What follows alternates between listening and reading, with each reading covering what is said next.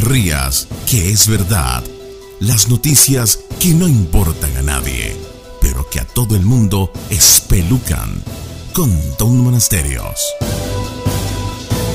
Mujer enloquecida usa una sierra eléctrica para saltar una tienda de cremas antienvejecimiento y tratamiento de Botox.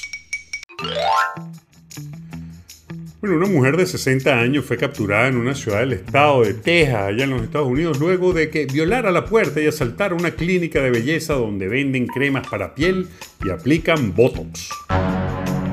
Al ser detenida por la policía, fue interrogada de los motivos que la llevaron a cometer semejante locura. La mujer entre lágrimas respondió que tenía terror de envejecer y no tenía cómo pagarse un tratamiento de Botox y estaba dispuesto hasta ir a la cárcel para parecer más joven. Esta noticia que pareciera ser el acto de una mujer que perdió la razón, por el contrario nos habla del estado actual del mundo en cuanto a eso de envejecer. Hasta no hace mucho usted cuando cumplía 50 años ya era un señor o una señora y además se le respetaba por eso.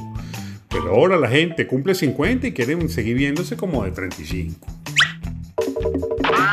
El fenómeno de los adultos mayores, porque ahora es hasta un pecado decirle gente vieja, que quieren parecer y comportarse como muchachitos, es una tendencia que viene arraigándose de la década de los 80 cuando se puso de moda eso de ponerse fitness y de cuidarse los kilos y, y hacer todo lo posible para envejecer viéndose y sintiéndose como muchachitos. La cantante Madonna, en un discurso de aceptación de los premios Billboard, alborotó la prensa farandulera con su afirmación de que para las mujeres envejecer es un pecado. Bueno, y la verdad, y para darle la razón a Madonna, aunque no le perdonamos eso de que haya grabado un tema con Maluma, es que las normas culturales modernas han hecho que la condición de objeto sexual que define la condición femenina desde la pubertad ahora se pierde con la madurez. Es decir, mujer que se vea vieja es descartada de plana para el sexo y las relaciones. Para el género masculino, la apariencia física sigue siendo un factor determinante de la valoración personal de las mujeres, su estima social, de su cotización laboral a medida que van envejeciendo. Con la medicalización de la belleza y el desarrollo explosivo de la industria anti-envejecimiento, las presiones para convertir las huellas de la edad se multiplican y se tornan más feroces aún. ¡No puede ser! Se trata de un mercado en el que participan todas las grandes multinacionales de la farmacéutica, de cosméticos y de higiene personal, cuyas ventas alcanzan los millones de millones de dólares anuales y no cesan de crecer. Y súbele a esto la gigantesca oferta médica de cirugía estética, medicamentos, dietas, procedimientos dermatológicos, etcétera, etcétera, que prometen embellecernos y rejuvenecernos desde los párpados hasta la vulva. Sí, señor, hasta la chichi también.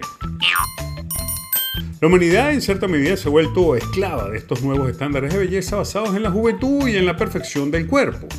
Esto tiene costos emocionales altísimos para las mujeres y hombres de todas las edades que nunca lograrán reproducir la apariencia perfecta de los modelos que uno ve en televisión y en las redes sociales, además de la pelota real que cuestan esas operaciones y procedimientos. Hasta la vista, baby. Y esto, por supuesto, ha traído consecuencias terribles, que en algún momento serán evidentes en nuestra experiencia como especie los adultos mayores o ancianos o viejos, que ahora nadie les para, y esos son los que tienen más experiencia y deberían ser quienes tomen las decisiones, pero ahora todo es reggaetón y votos. Y no se ría, que es verdad.